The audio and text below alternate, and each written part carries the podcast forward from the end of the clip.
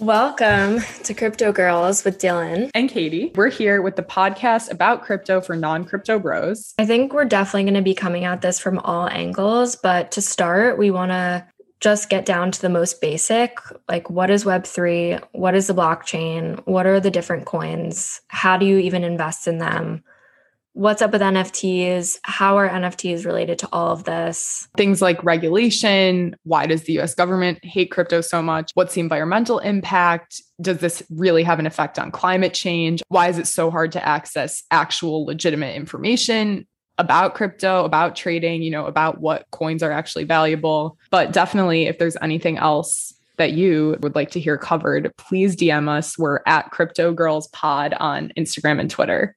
Let's just Go for Let's it. just do it. Let's talk about why we started this. So, I work in tech, but I work in marketing. So, I'm very much not an engineer. I'm not on that side of things. And I just do not understand the mechanics of how any of this stuff works. But what's really interesting to me is how everything with Web3 is supposed to be super democratized and super accessible, but it's so, so, so hard to understand if you're not an engineer. And so I think there's just a really big disconnect right now between what crypto and people in this world are actually trying to accomplish by making you know finance and these kinds of financial systems really accessible.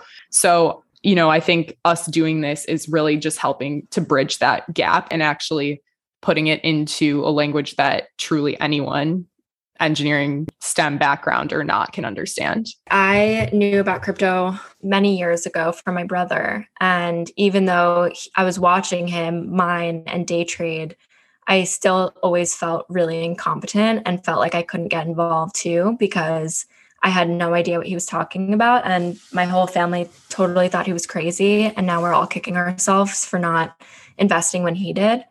Um, and I also work in art. And so in the art world, NFTs have become a huge topic of conversation. And after the $60 million Beeple sale, all the gallerists were asking the youngest people in the galleries to start doing the research for them. So I sort of became the tech expert in the gallery. And that's when I came across the Sotheby's sale, the first Sotheby's auction for Pak, and um, that's when i really started investing in nfts yeah and i also should say here i used to work in art as well and dylan and i have been throwing some business ideas around back and forth for like a couple of years at this point.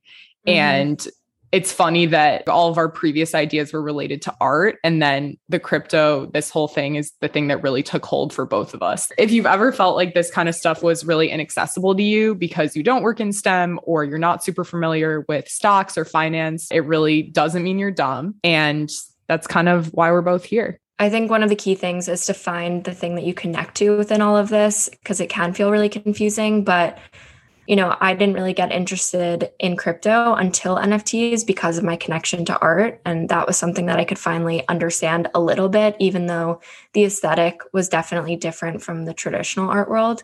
So I think whatever you can grab onto and whatever little hint of information you find interesting, just sort of run with that. And that's a really good way to start getting interested.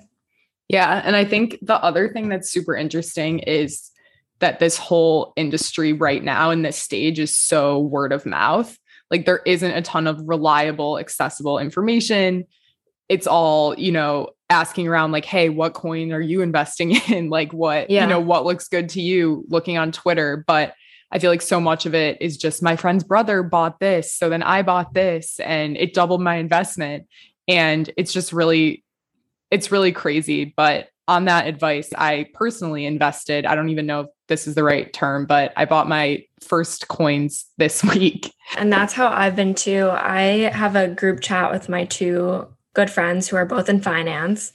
And one of them is super into NFTs and started telling us what we should be looking at and what's interesting to him. And we would definitely just follow his advice pretty blindly, actually, and start buying the NFTs that he was buying. I've even invested in NFTs with friends where we go in on it together and sort of split the split the cost however we want to. So that's been really fun as well to sort of be on the journey with other people. And I think the other thing that we really want to establish is crypto money is real money. You actually can pull that back out. Like that's cash. So yeah. it I feels th- like monopoly money. It really does. It just, I didn't even think that Coinbase was legit until they went public. Like I had the Coinbase app and I was scared to link my bank account until literally last week because. I just thought I thought it was a complete scam. I think that everything all the words attached to crypto before mining honestly before even like the last 6 months were like it's a scam, it's a ponzi scheme, it's a meme, it's a joke. And I think now with Eric Adams asking for his paycheck in Bitcoin, it's like, oh shit, this is really something that we should all understand. But yeah, I feel like that's pretty much it. Yeah. For now. Us. That's all we've got. We don't we don't know a lot now, but hopefully in the next few weeks we will be able to talk a lot more fluently about a lot of this.